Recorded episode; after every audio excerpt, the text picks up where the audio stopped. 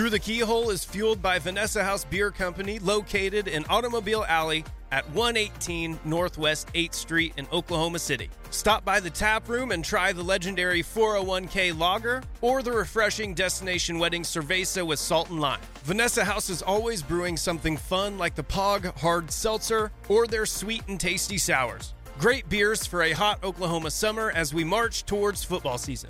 Stop by the Vanessa House Tap Room at 118 Northwest 8th Street in Oklahoma City for good drinks and family friendly good times. Kids and pets are welcome. Yes, I mentioned kids and pets in the same sentence. Vanessa House Beer Company, the best beer in Oklahoma City. Please drink responsibly.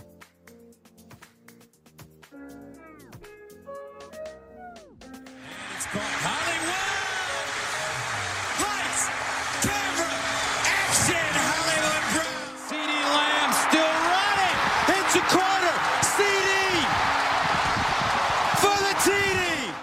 What it is to be champions.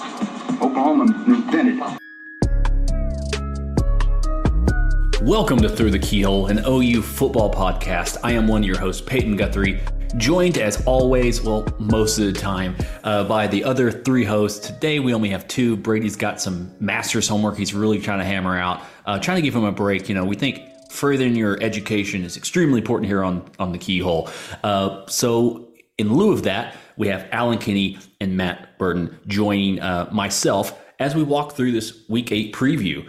So uh, before we get started, I want to say thank you so much to um, Vanessa House uh, for being our number one supporter and uh, proud producer of the show, as well as Scratch Kitchen and Cocktail and the Spirit Shop in Norman. And then also a very, very, very special thank you to the Patreons over on patreon.com slash through the keyhole just as like maybe a little bit of a programmer reminder over there tomorrow on wednesday we'll have a uh, another film review breakdown this time of oklahoma's game-winning drive against texas. Uh, allen kinney posts his picks trying not to suck and any other sort of ramblings he may have that are really kind of insightful for this season as we're going through. Uh, you also get brady's uh, monday post as well as a no cap recap which is usually put on sunday after the game. But with all that said allen how's it going man Man, uh, you know, I'm just I'm getting by. It's uh, you know, it was a nice opportunity to have kind of like a uh, respite, a week off, you know, to watch what everybody else is doing in college football. I actually didn't even do that much watching, but um, no, I'm ready to get back into the season though for the Sooners. And Matt, I know we talked a little bit beforehand, just the Oklahoma City Thunder coming. Your your, your Yeah. free time's about to be sucked up a little bit, but as you're kind of in this little uh, before the Venn diagram completely consumes you, man, how's it going on your side? Uh, it's good, man. The the bye week was perfectly timed. Like right before the Thunder get going, you know, get a, a nice in the middle of the season for OU. So uh, I'm recharged up, man. I got to let loose a little bit uh, this Saturday. I hung out with some uh, family and friends out in Piedmont, America. So uh, had a couple brewskis watching uh, USC get pushed around. It was awesome, and so now I'm just ready to get get this going. Um, I always the the football season for me is always it, it lulls you into this like false sense of okay, now I have a routine, I have everything, you know, everything's gonna go well, and then basketball comes out of nowhere and just like punches you right in the side of the face, and it's like forget about the routine you just had.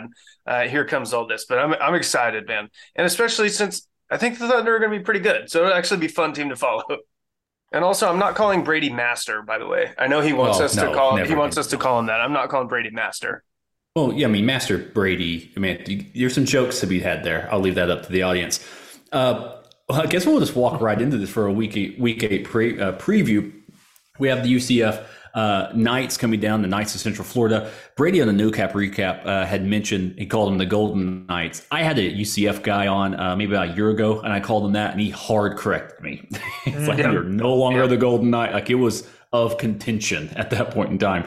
So the Knights of Central Florida coming into Norman, uh, the um, and hopefully, I mean, this is OU's chance to really um, see if they can handle the fame, see if they can handle the spotlight, uh, and, and pass this next test of what happens after Texas. Now, good football teams, good OU football teams in particular, do not lose late. It just seems like they they either lose, they drop one early or drop one at Texas, and then after that, it's kind of that championship November thing, and that's been something that's within my uh, history of fandom, starting in that Bob Stoops area. I mean, they win uh, late, and you can easily say it's well because the Big Twelve isn't all that's cracked up to be as you get into the conference. But that even goes back when you know they had Nebraska and A and M and Missouri, and you had this like a bigger, more robust uh, Big Twelve. OU usually dropped a game early or at Texas, and then after that is kind of when they kind of picked up momentum and picked up steam. But Allen, how do you think the the Sooners are going to handle this uh, Week Eight matchup with UCF, who is still trying to have a little bit of trouble getting itself acclimated to the Big Twelve conference play? Right. You know, I mean, at this point, that's that's the big question I think for this game. I mean, Oklahoma's almost favored by three touchdowns, so you know it's not expected to be a close one here. But I think everybody is kind of um, looking to see if uh, their heads got kind of fat after you know a, a big rivalry win. And let's face it, also there was a lot of celebrating around that Texas win too, which you know, is the kind of thing where that sometimes, you know, uh, people worry, oh, well, you know, the team has, uh, you know, kind of uh, lost its focus.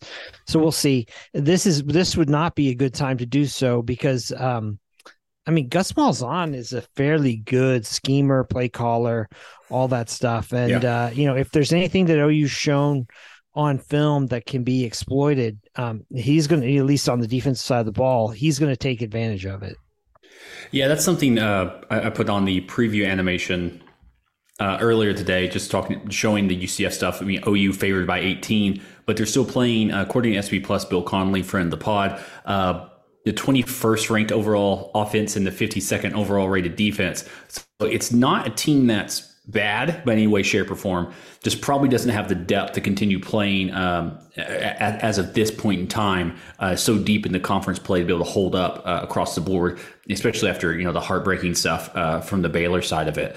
Matt, I mean, do you have any insight, anything you're thinking of of, of the um, the Central uh, Florida Knights coming in? You think maybe some some home, maybe not not not necessarily homecoming because it's an away game for them, but uh, any touchy feely stuff for uh, Dillon Gabriel and his former team? Oh man, all the all the players talked uh, Monday night about you know Dillon kind of addressed it and was like, no, this is just a normal game, like nothing, nothing crazy, nothing there. Obviously, as the team he played for, but uh, just keeping the the focus on the team and beating UCF. And because like I don't think there was any bad blood when he left. I think he was just trying to elevate competition, you know, all, all that good stuff. So um, yeah, no bad blood. I don't think there was any bad blood with Lebby. If I'm, you guys can correct me if I'm wrong. I think Lebby just left to go to Ole Miss, like just another kind of use him as a stepping stone, all that stuff. So I don't think there's any bad blood with UCF. Um, I did, however, in our preseason predictions, pick this game to be an OU loss.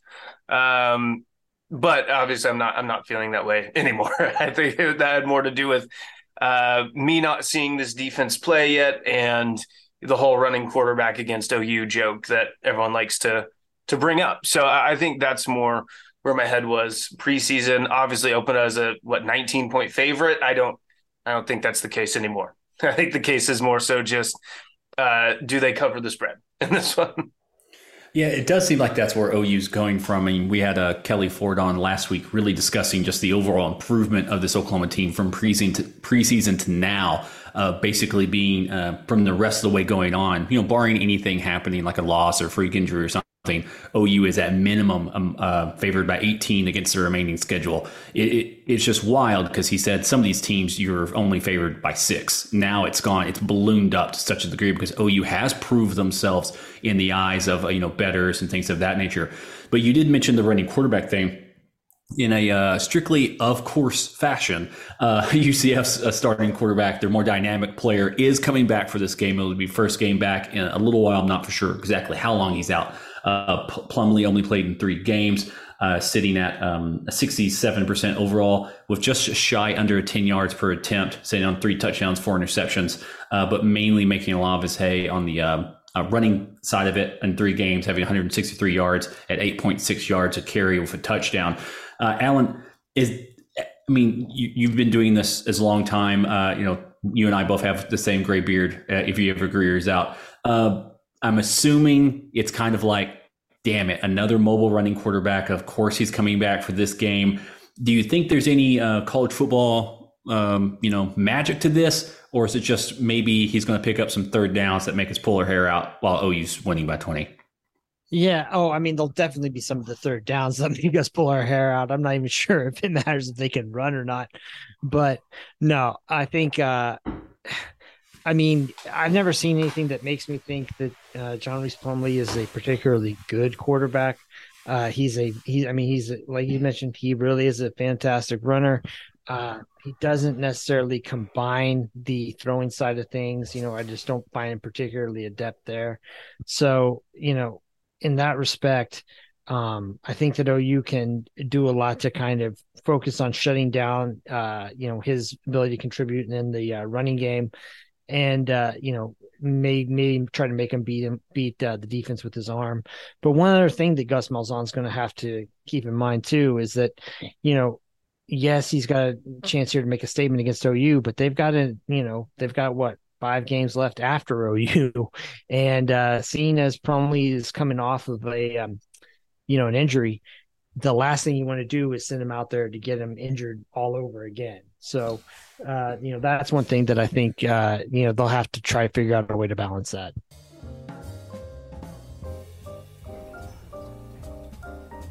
Enjoy great food and drinks at the original Norman Hotspot and its first cocktail bar. Scratch Kitchen and Cocktails is our choice for quality meals and drinks to enjoy the next time you're looking for a great night out. With locations in historic downtown Norman on Main Street and the Paseo Arts District in Oklahoma City, Oklahoma fans from all over the metro can enjoy Scratch Kitchen and Cocktails. Also, be sure to pick up or ask about Scratch's ready made old fashioned cocktail at your local wine and spirit store. Take the best Scratch concoction home to sit on your lounge chair and continue listening to this episode. Scratch Kitchen and Cocktails. Great food, drinks, and atmosphere.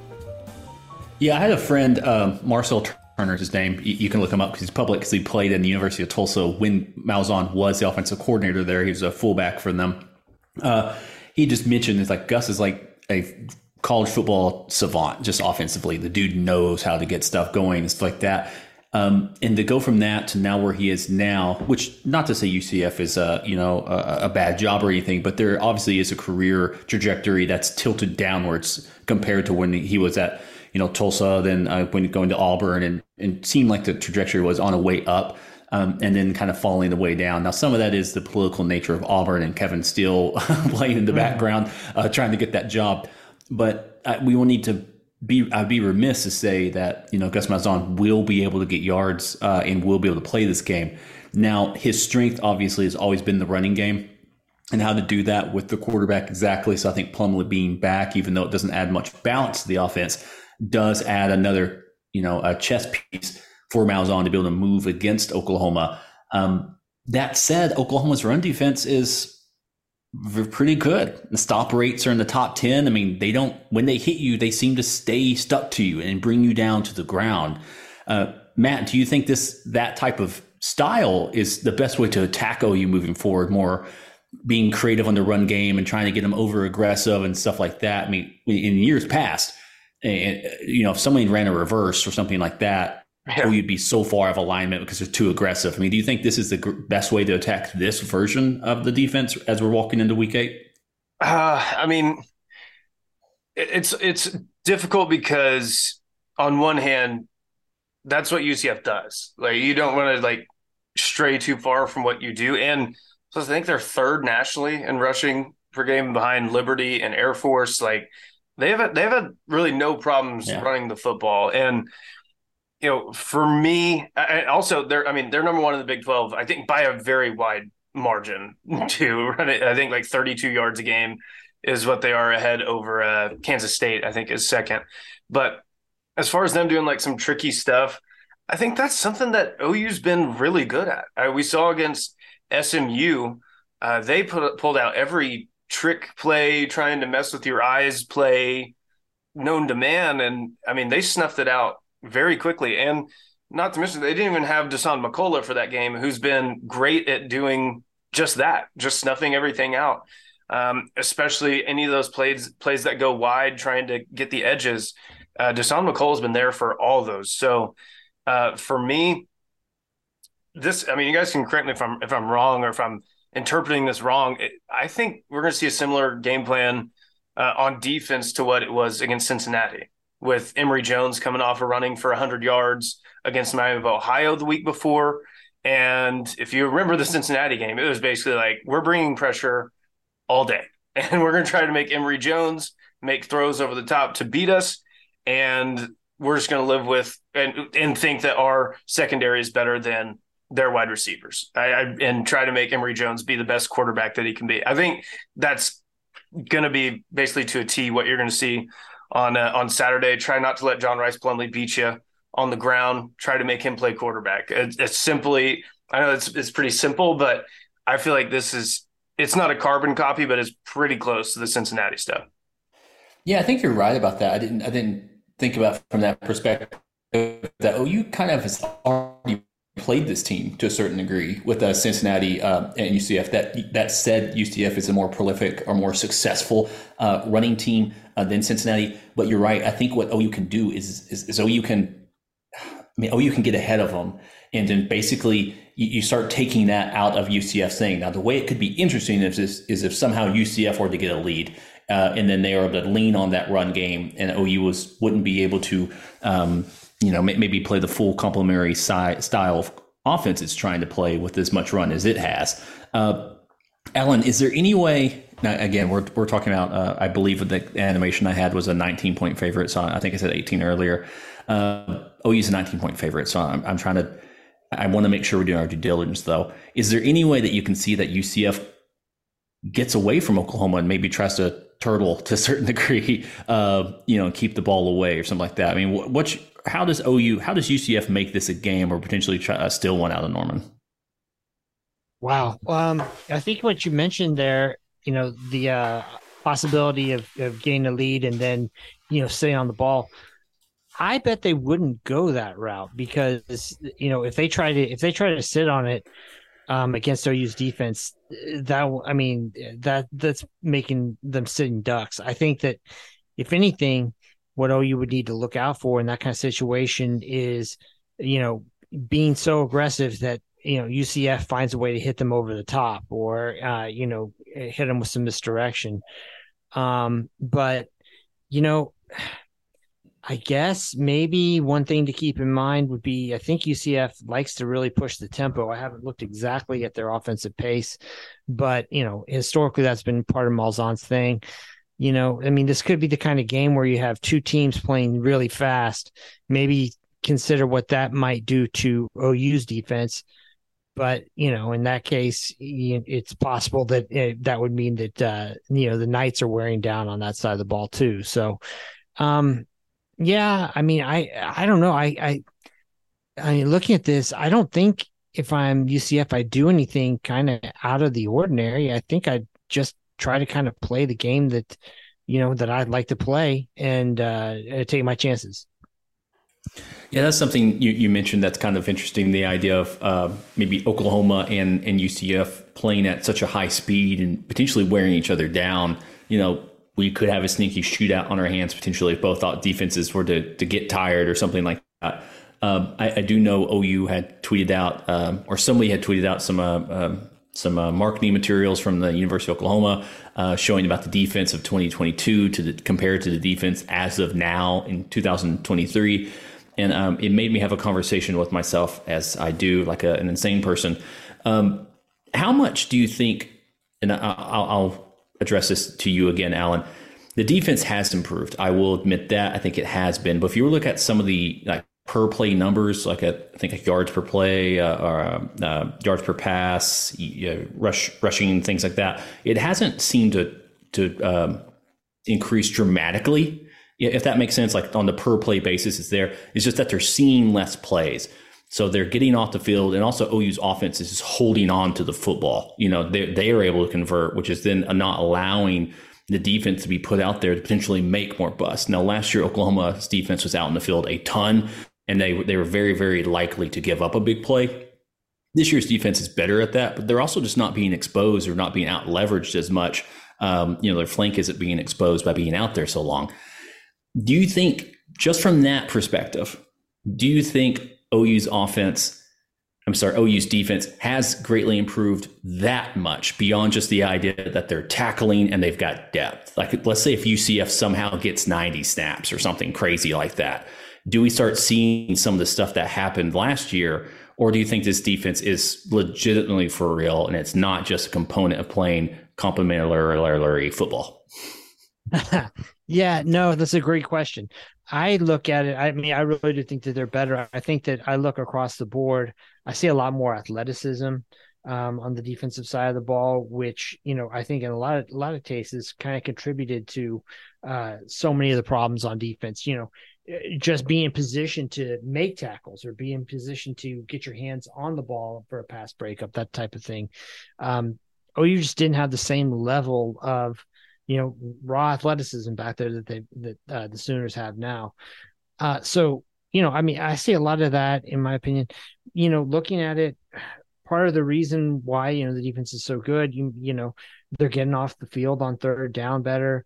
They're they, I think that they up until I mean I I think I had concerns about the pass rush up until last week when it seems like they did a pretty good job of getting pressure just bringing four guys against uh, Texas. So pardon me, the last game. Uh, you know, so I I I think that uh, those change. I mean, I do think, you know, the, I believe that the verbiage that uh, Venables used before the season was he he envisioned the defense being worlds better. I think that's a fair way to put it right now. Worlds better really does seem appropriate. Yeah, and even then, like something I was thinking about in the preseason, and they've they've gone way beyond my preseason expectations. Was worlds better was be in the right position and make a tackle. like that was worlds better. This is like galaxies better uh, to a certain degree at that point in time. Um, Matt, I want to ask you this question. Uh, again, we kind of hinted a little bit on the preview, just a just a slight touch. You know, you're producing the show for us, obviously helping us out, and also on uh, the franchise, the flagship 107.7. Um, so you, you guys understand and you know the game, the media game. Oklahoma was pumping out so much Texas uh, you know, cotton bowl, gold hat type stuff that seemed a little, I don't know. There's a part of me is really cool to see, but then that's the time I was like, all right, guys, let's say, hey, we still got a game to play, you know, kind of a thing going on. And like, we did it too. I mean, if you guys are on Twitter and like uh, following Keyhole or just following us on our Patreon, you'll know we, we're pumping out quite a bit of content. We're allowing some for content to have exclusive windows, allow people to maybe who are maybe showing more interest to, to catch on to us and stuff like that. I mean, I think everyone across the board is doing that. But how do you think OU handles this game after reaching, you know, this midseason peak uh, against Texas? I mean, do you think they're going to come out a little sluggish? This is home. It's a game they're supposed to play. It's a game they're supposed to beat, you know, favored by 18, 19, 20. Um, or, I mean, do you think there's a there's a, a chance there for um, I don't know, high on your own supply? Um, I def- I definitely think there's a chance. As far as the, a bunch of content coming out from OU, I mean, it's just kind of it's kind of what you got to do nowadays, especially when uh, however eight point seven million or however many people watch the Red River game. You know, watch the awesome comeback. You got to capitalize on that. You know, that's that's, a, that's some really good positive momentum, uh, and especially going into a bye week whenever you're not going to be posting about games or anything like, hey, let's relive this through the eyes of dillon Gabriel and eyes of you know all this stuff. Uh, my thing is as far as you know, like you said, getting high on your own supply as it, for the guys that went six and seven last year, so then this year take a game for granted, that would be extremely disappointing and embarrassing too. I, I just I don't know how any of those guys and the coaching staff, which I don't, I'm not saying the coaching staff has taken any games for granted. I don't, I don't think that happens. Um, and especially not a guy like Brent Venables either. Uh, but if you're a player and you're taking it for granted, you see a 19 point favorites. UCF's what three and three on the year. They've lost like three in a row, I think.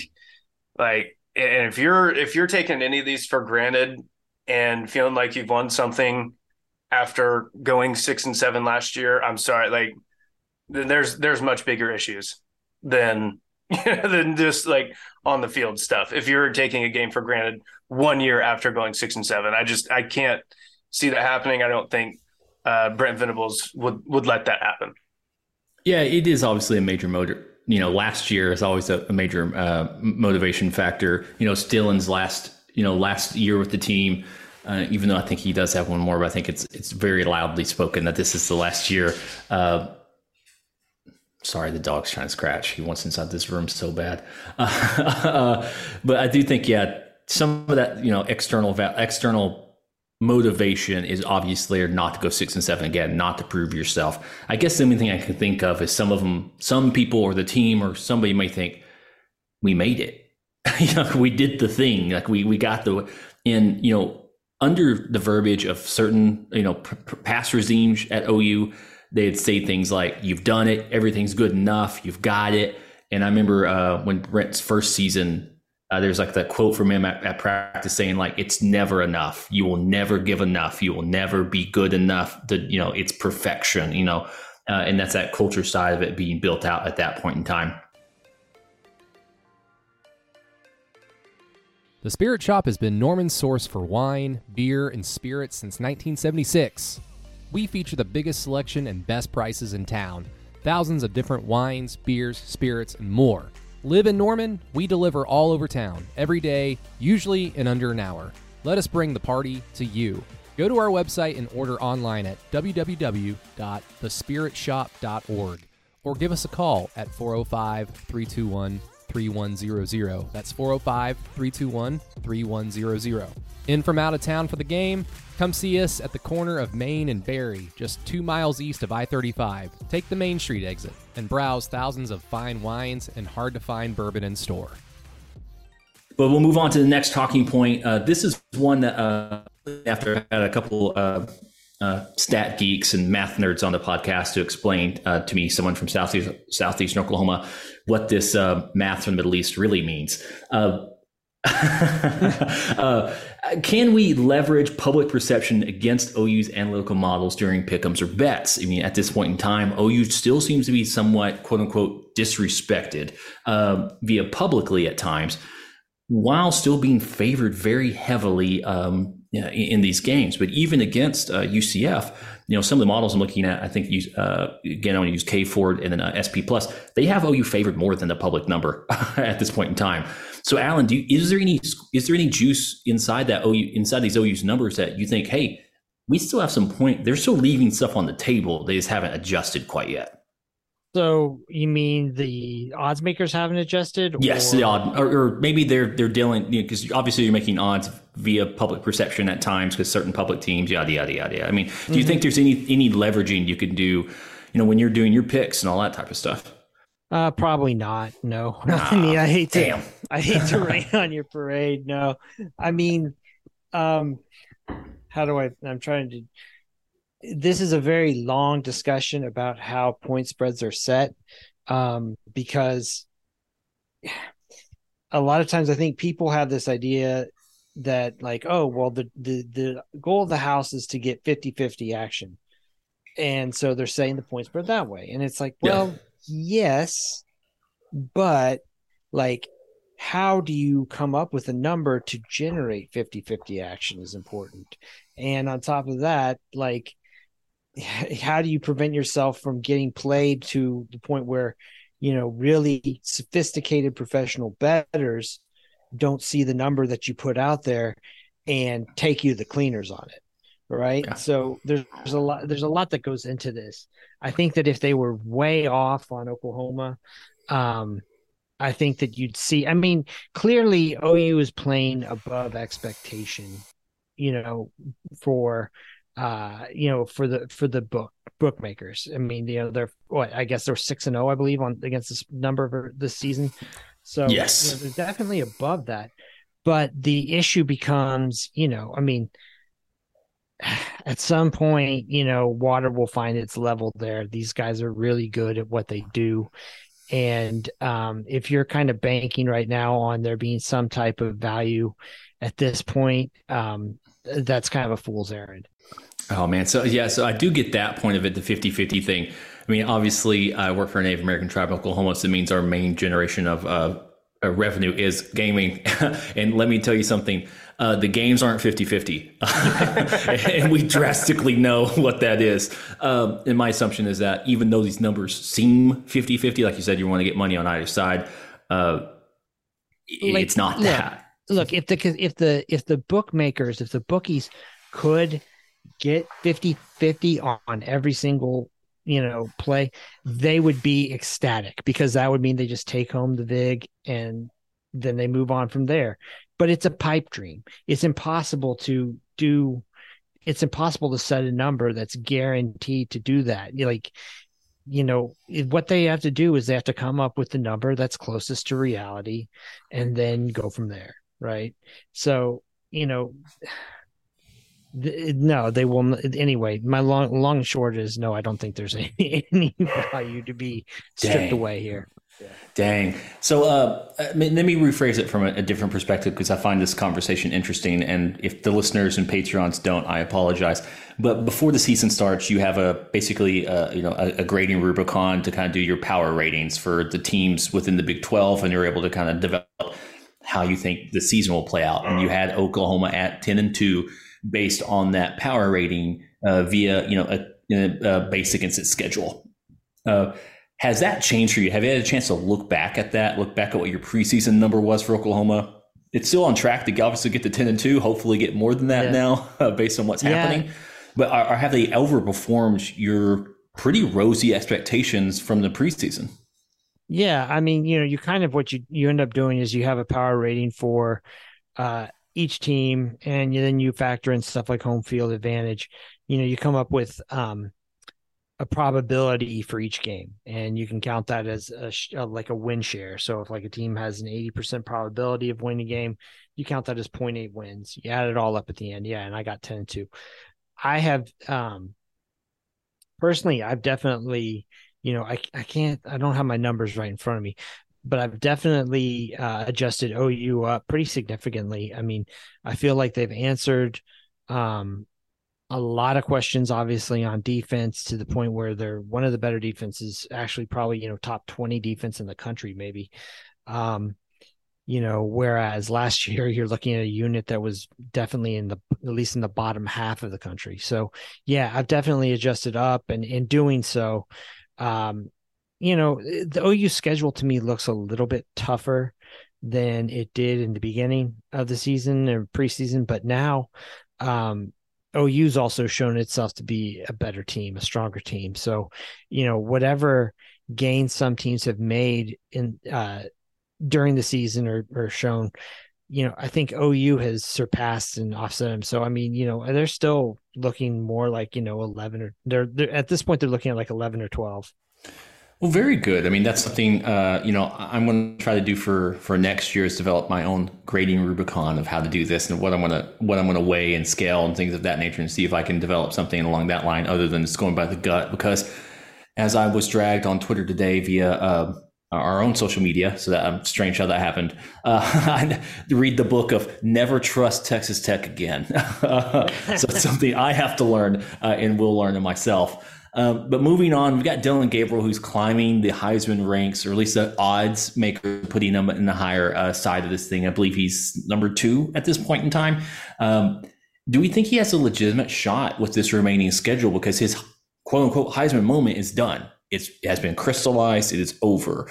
I don't think there's going to be enough uh, chances on the schedule to allow that to happen again, unless it's in the conference championship game, which historically, and I think they've gotten better at this because you know you had Tua and happened with Tua, Tua and Kyler. Uh, some of these guys voted by the time that you know conference championship stuff's happening because they've se- seen a full season of work at that time. Obviously, Tua and Kyler were basically right down to the very bottom, so to the very end, so they kind of waited it out, uh, which allowed Kyler to kind of sneak past at the end.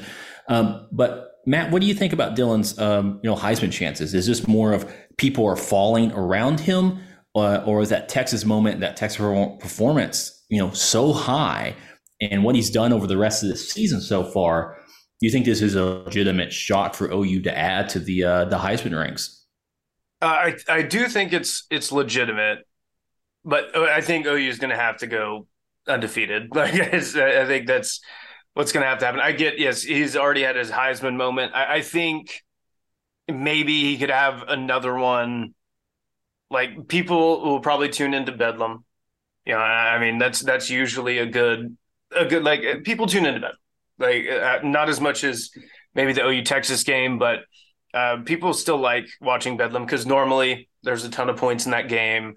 a lot of people bet a lot of people national people bet on bedlam over just because just to do it you know because it usually uh, hits and then also they have a friday night game at the at the very end of the year against tcu now i don't know what tcu is going to show up but that's probably going to be the only game going on on on friday you know like uh, i know people it's black friday so people are going to be shopping and stuff maybe not going to be watching a ton at 11 a.m but uh, still there are going to be some opportunities for Dillon Gabriel. Uh, I think Penix is kind of running away with it right now. At least the I, I peeked at the odds a little bit earlier today. Um, looked like he was kind of running away with it right now, but uh, they, they also they have kind of a tough schedule. Washington does. Uh, they have a couple tough games with. I mean, Utah. They still have USC on the schedule. They got Oregon. Got to go to Oregon State. Uh, and then the Apple Cup. Who knows what happens there? You know, with Washington, Washington State. So uh, he's got some some tough games coming up, and I, I do like Washington a lot. Like I, I really do, but he's got a chance to pick up some losses along the way. So that's that's a way tougher remaining schedule than than OU has. Uh, so at least Dillon, they have a he has a chance. I'm not going to say it's a a great chance, but I think Dillon Gabriel for sure has has given himself a chance. Yeah, I think Penix has probably, I mean, obviously, not only is he the favored, you know, person right now for the Heisman, but I think for the Heisman stuff, and it's just something that's been, you know, crystallized in my mind. So I could just be totally, totally off. Is that the narrative driven side of this award? Penix has more chapters to write. You know, he has more big, he has other yep. big games coming up. You know, USC, you know, stuff like that, where he can have big performances or just big moments, you know, to say, "Hey, I am that guy." Yeah, I was about to say the same thing that works for like Dillon, like that. I was mm-hmm. doing it for him. Like, hey, he's got some tough games that he could lose, but if he wins them, it's like, oh man, Michael yeah. Penix went through the gauntlet, you know, and got there. And then you have, uh, you know, my, obviously my favorite team. Yes, you can tell, I'm wearing the blue and the yellow right now. You know, they've got their their games coming up with against Penn State and uh, Ohio State. So maybe JJ does some like crazy stuff or something like that in those games, which everyone in the world will be watching. You know, if Michigan can pull those games off. Uh, yeah, uh, Allen and I will forever be in a death feud about if Michigan good or not. Um, uh, but so yeah, I think we're on there. What about you? What about you, Allen? What do you think about Dillon Gabriel and the Heisman chances? Do you think it's he's he's raising? You know, he's he's he's stepping up his own chances via his play. I mean, obviously that's happening, or is it you've seen some guys kind of fall down and somebody's got to be at number two at this point in time? Well, I think that he's clearly elevated his chances via his own play. I mean, you know, he didn't even play that great. Mm-hmm. I don't mm-hmm. think from in the Texas game in terms of you know, from a throwing standpoint. But man, like he kind of willed him to victory at times. It felt like, right? I mean, and there were a lot of people watching there. He had that was that was a way to kind of capture everybody's attention, right? Um, so you know, looking ahead, I I think that OU will need to go would need to be undefeated and by undefeated I mean also winning the Big 12 championship yeah. to uh, to kind of sew that up. Uh, you know, the public or pardon me, the media is in love with Penix from um, Washington. You can understand why. I mean, it's a you know kind of I wouldn't say an upstart program, but it's a new story out there. Um, you know, he's he's got a good story himself. You know, having overcome some pretty significant injuries uh, to you know, a, you know, kind of uh, help resur- help resurrect that program. Um, and he's got you know he'll have uh, opportunities. I think they've still got to play USC, right? They've got to play Utah. They've got to play Washington State. Now, like Matt mentioned, that's still a tough, tough stretch there to end, and they'll probably you know assuming they they're able to uh, get through all that. They're probably going to have, I mean, a really tough matchup in the uh, Pac-12 title game, you know. So Penix is the other one, you know, and if let's say that Oregon, for example, plays really well down the stretch and uh, they knock off uh, Washington in a rematch. The the media loves Bo Nix, yep. loves him, and so that's another Audacious. one. Yeah, right. Like it, it, it's funny. I was actually listening to a uh, handicapping podcast earlier today, and they were talking about like his Auburn career, and, and they described him as average to shitty at Auburn, and now you know look at him. I mean, it's an, it, that part is a good story that people love to get behind. So, um, you know, eh, I don't know. It's it's the Heisman. It's kind of a silly award in general. Uh, but you know, I I do think if OU goes 13 0, my guess is that Gabriel wins it. Um, but that's still a pretty tall order. Yeah, it's a tall order, and it becomes basically like you just got to do it. I mean, if it's if it's 13 0 at that point in time, uh, with with the story of the then the, his narrative becomes six and seven was banged up last year. I mean, it kind of becomes like this two year award for him. Kind of like when um, Baker finally won his Heisman, it become like it became like his career, you know, ending up at this peak at this point in time instead of it being like a one year. Even though obviously Baker that one year was great, but every year he was great. Uh, yeah. So eventually, all kind of in coalesced into that one spot that kind of took OU um, and Baker over the top. I think if OU goes 13 and 0, again, a giant if at this point in time, even though OU's basically 92, 95% chance to win every individual game remaining, things can happen. you have no idea. Uh, Allen still um, has has Oklahoma losing in Stillwater, so who knows what may happen. I think Brady had them losing to BYU, so I mean things could happen. Things could happen. Uh, let's move on here to the next talking point we've got. Let me find it first. Oh, week eight matchups. Uh, Allen, you had some games here you wanted to talk about. Let me find them. I read OSU, uh, uh, sorry, the Ohio State University. Ohio State. Yeah, there you go. Sorry about that. Uh, whoever plays for that team currently. Uh, Penn State, uh, Tennessee, Bama, and then Utah, USC. Um, which one do you want to start us off at? Well, let's start with the game of the week, which is uh, Ohio State, Penn State. Um, man, you know, I keep hearing a lot of buzz about how good Penn State is, and yeah, they've. I mean, they've they've housed a lot of teams. They're kind of, to me though, they're kind of in an OU like situation here where, like, I'm just not convinced that they that they beat anybody particularly good. And, you know, in a lot of those cases, I mean, James Franklin has clearly been playing to cover the spread and run up the score. Uh, so, you know, you've got kind of a situation here where I don't know, man. Like we, it seems like we hear this all the time, and you know, there's a new, you know, or Penn State's just is right there, ready to knock off uh, Michigan or Ohio State, and it just doesn't come to fruition. I, I, I don't know, man. I just don't see them winning here this week against the Buckeyes. But uh, you know, it seems that there's certainly a fashionable upset pick. Now, I do want to, and it's also just thing I want to talk to you about. I mean, I haven't watched a single snap of Penn State football, mainly because I believe them to be frauds. So why bother with them? Uh, but has Drew Allar been the guy? You know, as a, the former uh, a former host of the Keyhole podcast said, uh, said himself, the best quarterback west of the Mississippi. That obviously didn't turn out uh, the way that went out, or east of the Mississippi. But uh, I mean, Drew Allar is sitting at uh, 6.9 yards attempt, uh, 9.83 adjusted yards per attempt. Obviously, 12 touchdowns and zero interceptions, but doing that. But at 6.9, that's, I mean, that's not an explosive offense, especially not an explosive passing offense. To use for a comparison, which sometimes I think, um, you know, Dillon isn't stretching the ball as much as he could. Uh, Dillon Gabriel sitting at 9.6 yards per attempt and uh, 10.8 yards per uh, adjusted attempt. Anything over 10, in my personal opinion, is that then you're at an elite status. Um, and then basically, I'm just now looking at this. Yeah, Dillon Gabriel's basically increased his yards per attempt by a yard over his career averages. So you do see he has made a level up at that point in time. But do you think Drew Allar's showing himself to be the next great or first great Penn State quarterback that he's kind of cracked up to be so far I mean, again, a true sophomore. So what are you going to do?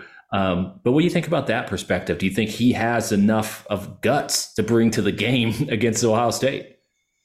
Oh yeah, I mean he's got he's he's got guts and what have you. And I mean, you know, I know he's a five star prospect type thing.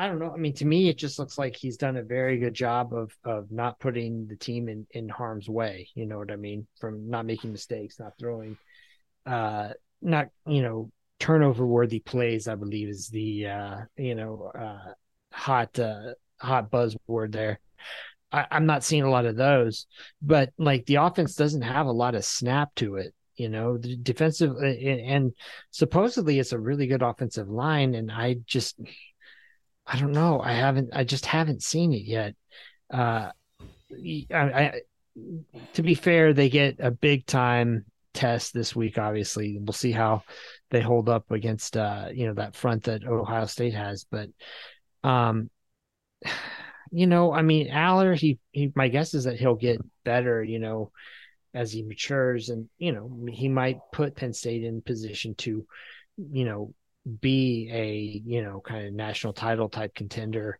But I just I haven't seen him do it this season. For me, uh, Allar, this is his prove it game to me to prove that he's not Sean Clifford 2.0. Like that's just, it's just I just had so many like just Sean Clifford was there forever and it was always like, oh well they have the experience of Sean Clifford. I'm like, he has done nothing. He has won nothing. I don't know why we're still I guess just because he's Penn State's quarterback. Uh that is why the Sean Clifford love I just I got tired of it, frankly. It was like the it was like the expecting different results thing. Is is the no, he's he's just that guy it's like, oh, Kellen Mond is back for another year at Texas A&M. No, he's the same. He's the same player. Oh, Sam Ehlinger is back for Texas. No, he's a fullback playing quarterback who can sometimes throw it, but sometimes not. It, he falls into that same category. So, Drew, please do not be another Sean Clifford. Yeah, Allen, when you're talking about Penn State, Oklahoma being kind of the same, according to SP Plus, uh, Oklahoma is sitting at 20.9 and Penn State's at 20.8, and they're almost uh, you know exact opposites of each other. Oklahoma's fifth on offense and 23rd on defense. Penn State being 24th on offense and second on um, defense. So you've got those numbers flipped on that point in time. The thing that gives OU the uh, the, the tiebreak, quote unquote, over Penn State at this point in time is that while OU has a bad special teams, uh, Penn State is currently ranked 101st. So I can't imagine someone having a worse, uh, you know, a Power Five team having a worse special teams but Penn State seems to have done that. And that may be an issue uh, in big moments against a big time yeah. opponent if you can't punt or can't kick a field goal. Um, I, I, don't have any impulse on that, other than I also think OSU's kind of in a similar boat as well uh, with the quarterback. Now, that quarterback obviously has a chance to throw to like three of the best wide receivers in the college football. So there's a difference there. But I still haven't seen a, a ton of them too that makes me think, hey, this is it. They're the ones, you know, and they're also being rated, you know, not talking about Ohio State, you know, being rated by a couple uh, um, um, agencies or analytic guys as like the number one team in college football right now in Ohio State. It's just not something that I personally see because it just seems like they're missing a gear uh, that they mm-hmm. used to have uh, with other quarterbacks at that point in time. Do you think maybe I'm overthinking that when it comes to Ohio State? Obviously, they're supremely talented. They're always supremely talented. Uh, or do you think maybe the run of big time quarterback plays has kind of hit hit the snag just just slightly in the moment? Well, you know, I I mean, McCord is not CJ Stroud, right? You know, that's just we're looking at what CJ Stroud's doing now in the NFL level, and it's that that's obvious. Um, but there, you know, Ohio State has so much around McCord that you know, there's just he doesn't have to be great, and you know, I it seems like if Penn State's going to win this game, like Allar is going to have to elevate his own game, right? And so I guess we'll see if he has that in him. Um, but you know, I I get I get all the stuff about you know Ohio State feeling like they're not hitting like top top perform peak performance, but man, they just they have so many weapons and so much skill. Like it just feels to me like they've got a, a higher a, a higher top end than a team like Penn State.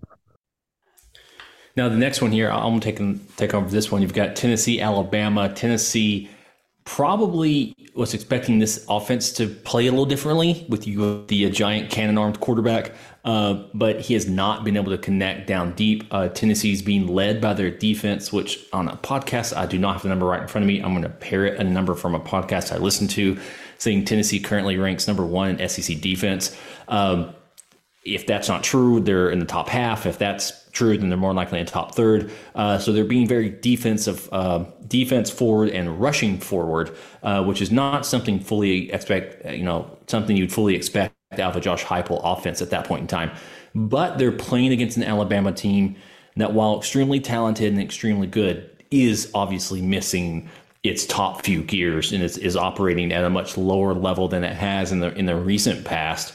Um, Matt, do you think this is Tennessee has a chance here? I mean, they did just barely squeak by Texas A&M in, in, a pretty ugly game, um, which the offense barely contributed uh, to, to, that in total. Yeah. Uh, do you think Alabama is gettable by Tennessee, or even if Tennessee, I mean Alabama, somewhat quote unquote down?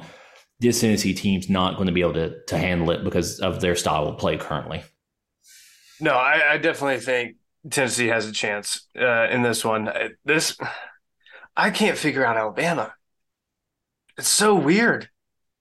Like obviously with with Jalen Milroe up there now, I just one the, the the quarterback play is different. Bama went through. I mean, I still remember Bama with like Greg McElroy. It's just like, hey, Greg, don't fuck up and turn it over and we'll win a game. Like that's that's really what it was. Like, hey, just get it to you know whoever Julio Joe whoever, get it to one of these guys, hand it off to the running back.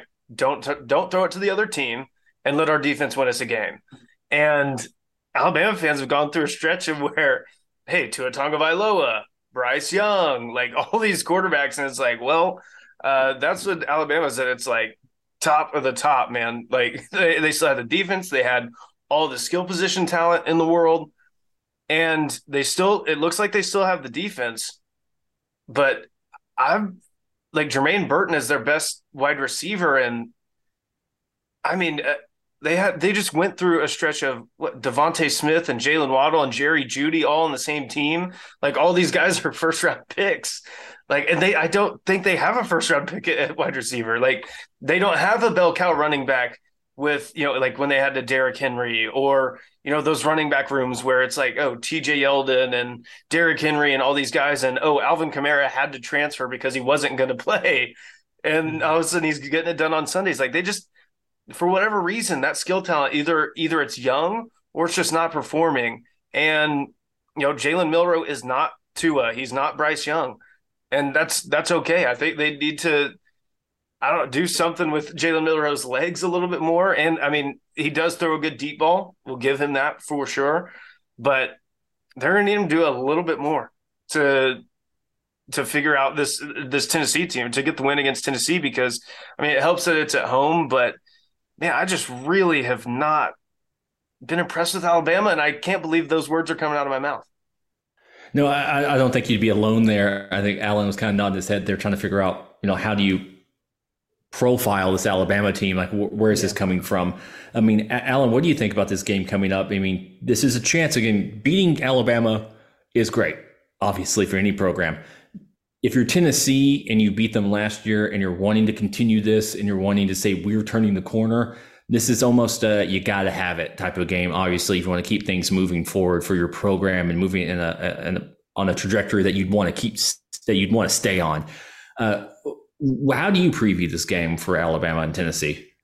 You know, the thing about Tennessee is they've got a quarterback that makes a, can make a lot of mistakes, and um, you know, Joe Milton has so many tools, but man, it just it just never feels like the entire package is equal to the sum of the parts, right?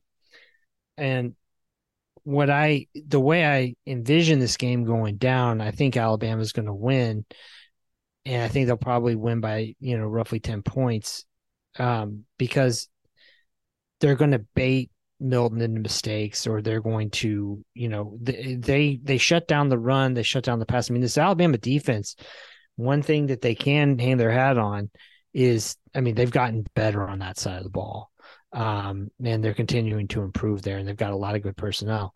I think that uh, you know my guess is that Alabama will make enough mistakes that uh, you know, pardon me, Milton will make enough mistakes that Alabama can capitalize on to uh, get kind of a comfortable win. But it's it's certainly not a given with how just you know Alabama has offense just feels like it has such a tendency to sputter. You know, that uh, you know I, I it it doesn't give me a ton of confidence that they that they'd be able to keep up in a shootout, but I think that they can keep this game from getting to that point. The thing with Alabama too is like once the Ole Miss game happened, the the weird ass South Florida game happened, and then after immediately after they win twenty four to ten against Ole Miss, and it's like okay, all right, Alabama's rolling now, all this stuff, yada yada, beat the shit out of Mississippi State, then they win by six against A and M, win by three against Arkansas, and Arkansas is not good. It's Arkansas Yeah, team that lost to BYU. And A and M really, I mean, they they had that game there for the taking. Yeah, and like A and M, I like. I get maybe not being able to score or run the ball well on on A and M. Like that, they have some absolute monsters on the defensive line, and you would expect them to after their past however many recruiting classes uh, at A and M. But it's just the score lines just read like what the hell is going on with Alabama. Yeah, I mean, like down the stretch in the uh, second half of that game against Arkansas, I mean, their final three drives were aside from you know the one where they salted the game away. I mean, three and out, three and out, three and out. It's just you know, it's like you just fell asleep. And then to the game that hopefully I will not fall asleep at will keep me up, keep my sodium levels high. Uh, Utah versus UC, uh, USC. Sorry, different game. Uh, you know the Utes versus the Trojans. Um, now Utah is pretty banged up. Cam Rising's, you know, always kind of is he, won't he, can he, will he? You know, uh, you know his his full knee injury is finally disclosed a little while ago, and basically everything was broken. Uh, so maybe that's why it's taking so much longer to get there. That said, Utah is proving maybe it doesn't need a quarterback to, to keep winning football games and having a successful uh, football season comparatively for Utah's uh, historical standards. Uh, but you know, USC. I mean, that's something that's been kind of wild to me is, is to see how quickly all this turned. You lose one football game. Now, in the manner that they did lose it, in the manner in which everyone can point and say, see, I told you so. So maybe that's the reason why. But it's basically been everyone all at once throwing Lincoln Riley into a trash can, which has been very funny to me, obviously, um, and how quickly everyone is ready to jettison this team, you know, to almost outside the top 25. I think they're like 18, 19 right now from where they were. I mean, they got pushed way far down for just a one loss team was kind of wild. Um, and, and when you see that game, how they lost, they lose the turnover battle five to zero or something like that. There's a kickoff return for a touchdown. I mean, uh, Notre Dame only had like 200 yards of offense. I mean, so it's, it's kind of weird, but they are obviously getting punished for just being shellacked in the way that they were. Uh, Allen, what, what prompted you to to to look at this game other than this seems like a team that USC would historically have issues with, or a Lincoln Riley led team would historically have issues with, and just the uh, the pettiness of your heart? Yeah. Well, like I kind of this is interesting. The game's interesting to me because like if USC does have anything left, like you would think that it'd have to be here, right? I mean, Yeah. that was a humiliating loss last week. You mentioned there there's been so much piling on, piling on not only Lincoln Riley but Caleb Williams for playing a Yes. very poor game. Um, and don't forget, I mean, Utah punked USC twice last year. The first game was a, you know, obviously a classic, but they just made they made USC look so soft last year in that Pac-12 championship game. Now, part of the you know uh maybe downside of playing of, you know having so many transfer portal guys is that maybe that doesn't hit the same way with the these guys who just now came in but for anybody who is still a holdover i mean this isn't it would be important not to let that happen again i kind of think that maybe I, I just part of it too is like i'm just not impressed with you i mean utah they cannot move the ball. And even against uh, you know a poor defense like what USC has I mean I think USC can do enough to kind of key in on stopping the run to um you know at least keep Utah you know from scoring on every possession what you know or what have you. And uh you know I I think I bet my guess is that USC is going to get a win here um but you know setting up for a really tough finish down the stretch What do they finish, Allen? They got last five games home against Utah, at Cal, home against Washington, at Oregon, home against UCLA. In those five games, what's their record? I think that they're going to go. Let's see here. I Is and is Cal a sneakier game? Cal can put up some points. Yeah, yeah, it is. It is. It's, I'm not saying I'm not calling for a like upset, but I mean like Yeah, as as far as like holy shit, we got to play Washington, Oregon, and UCLA. I feel like that'd be Well- easy to just look over Cal. yeah. I, I mean, like one of the things too is like this week. I mean, like they're going to have a really physical game here with Utah, and so it might be the kind of thing where then they go out to Cal and they're beat up. You know, I mean, type of thing. I I I think that they are going to. I I let me put you like this: I don't see them finishing the regular season with a better record than nine and three, um, and I think eight and four is is certainly on the table. Yeah, I was to say nine and three. Obviously, that's just me being uh, saying that. Yeah, Washington, Oregon, congratulations on beating USC. Uh, but Yeah. I, I, I think USC beats Utah because I think Utah is just too banged up at this point in time. It's going to be an, a correction game for as much as Oklahoma. I mean, Oklahoma, USC can if Lincoln Riley. Um, I, I think they, they can string it out. The remaining games on their schedule. I mean, look at you. You look at UCLA. Uh, it, I, I- they have such they have, they're being led by defense. It's just very strange for for, for you know that head coach. You know, offense isn't quite getting where it needs to be, and then Cal. I don't know. It's hard for me to look at Cal and, and, and say they're going to beat them, but I mean, eight and four is right there looking at them. They're. You're talking about one trip up game. If I'm saying they're automatically going to lose Washington, Oregon, just totally within the realm.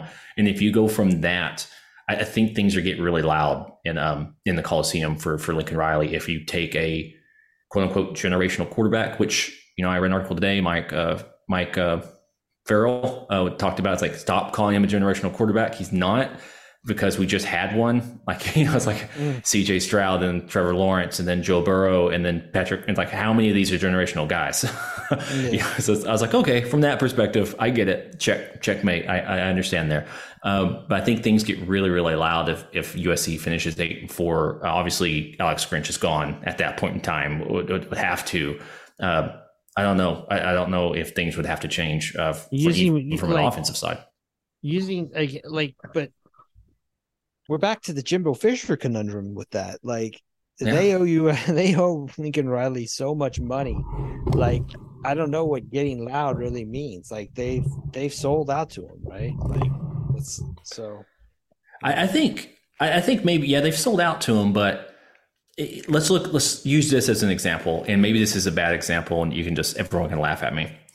Um, Lincoln Riley tried to play the big dog head coach, football head coach guy, uh, like I'm the king of this place against a first year reporter and had to turn around and make an apology a week later. I mean, I, I think maybe there's a different calculus at you at uh, his current stop than how Oklahoma does when Oklahoma protects its call its football program. I- I think you know it being a California school, and, you know, education and all that type of stuff, where they don't see football in the same way potentially. Um, maybe Loud is a little different. I'm, I'm just not entirely for sure. I, I, just that interaction earlier in the year with again a first year reporter blogger guy, Lincoln Riley got shoved into a locker. It seemed very strange to me. Yeah, it, it, I don't. I'm just not for sure. I don't know, man. Like I think Lincoln made that look like the the kid had to come to him and kiss his ring to get his Oh, yeah. back. Like I mean, I don't know. I I guess I just we're in a different we're we're operating in a different landscape now. I mean, college football coaches have always had a lot of power, but I mean, it wasn't like you know Bob Stoops wasn't you know made to you know brought to heel when Joe Castiglione and, and donors came to him and said you know time to make some changes, type of thing. You know, I I I think that we're in a different space now, though. You know, where it, like these guys, I mean, you're guaranteeing them all this money. Like, I mean, good luck making them do what you want, you know? Yeah, uh, it- it's almost getting to the point in time where uh, I, I just don't follow NFL as much. But one of the things I always think is funny uh, is like the salary cap isn't real. Just sign these guys. like you can just do whatever. Just cut them later. I mean, it's just like do whatever you need to do to get them into the room. If they don't work out, just move on from them. Uh, you know, uh, NBA is getting much, much more like that. It's like just get a dude if it doesn't work out, flip him for something, and keep going and keep moving. Uh, none of it seems real. I don't know if college football is quite at that level. You know, obviously, it's congressional hearings right now where Lindsey Graham's whining about Utah players getting trucks uh, on leases. so maybe things, maybe things are different. maybe things are different. Uh, but before we finish off, I would be remiss to say we need to get our Oklahoma versus the Central Florida Knights scoring predictions.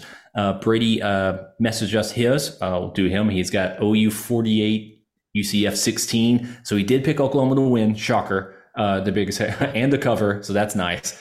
Um, I have Oklahoma at 38, UCF at 17 with the cover as well, but a little bit on the squeakier side of that. Um, Matt, what do you think the, your score is? Um, I am going to go. Man, I, I think they I think they won up the Iowa State game. I'm going 51-20. Ooh, okay. A lot of points. A lot of points. That's a Yeah, that's a lot nice, of points. nice, nice. yeah. I will say OU forty two, um, and UCF. I bet I, I've got UCF sneaking in the back door, 42-24. You heard it here. UCF sneaking through the back door uh, for the cover there. Uh, also, good of you to say Oklahoma's just not going to kick a field goal. Or maybe they do and they miss. That's how they get to 42. They missed the cover late because they can't kick the field goal. Um, well, guys, uh, guys, ladies, gentlemen, uh, everyone involved who are listening to Through the Keyhole, thank you so much. I want to say thank you once again to our sponsors, our title sponsor, Vanessa House, Scratch Kitchen and Cocktail, and the Spirit Shop in Norman. Uh, also, thank you to all the patrons who uh, support us and allow us to do this fun stuff that we've been able to do. And also, um, you know, really cool of us opening door to opening the door to the Patreon the last week and a half. Uh, you know, kind of take advantage of the Texas games. Thank you guys so much. Also, real quick on the uh, the pick'em, I think it's Conclave ninety two. I need to figure out your real name. Uh, took the uh, took the lead. Got ninety two point ninety three points, taking the lead uh, in our pick'em uh, uh, uh, pool. Now, remember, the winner of that gets a signed mini helmet, which is signed by Barry Switzer. So, if you guys are wanting to join up for next year, join up for any sort of like March Madness stuff we may do. Remember, we try to do really nice uh, uh, or fun uh, gifts and giveaways and of that when we have a chance to do that. So, thank you guys so much. Uh, but without any further ado, uh, for myself, for Matt, for Brady, for Allen, Boomer.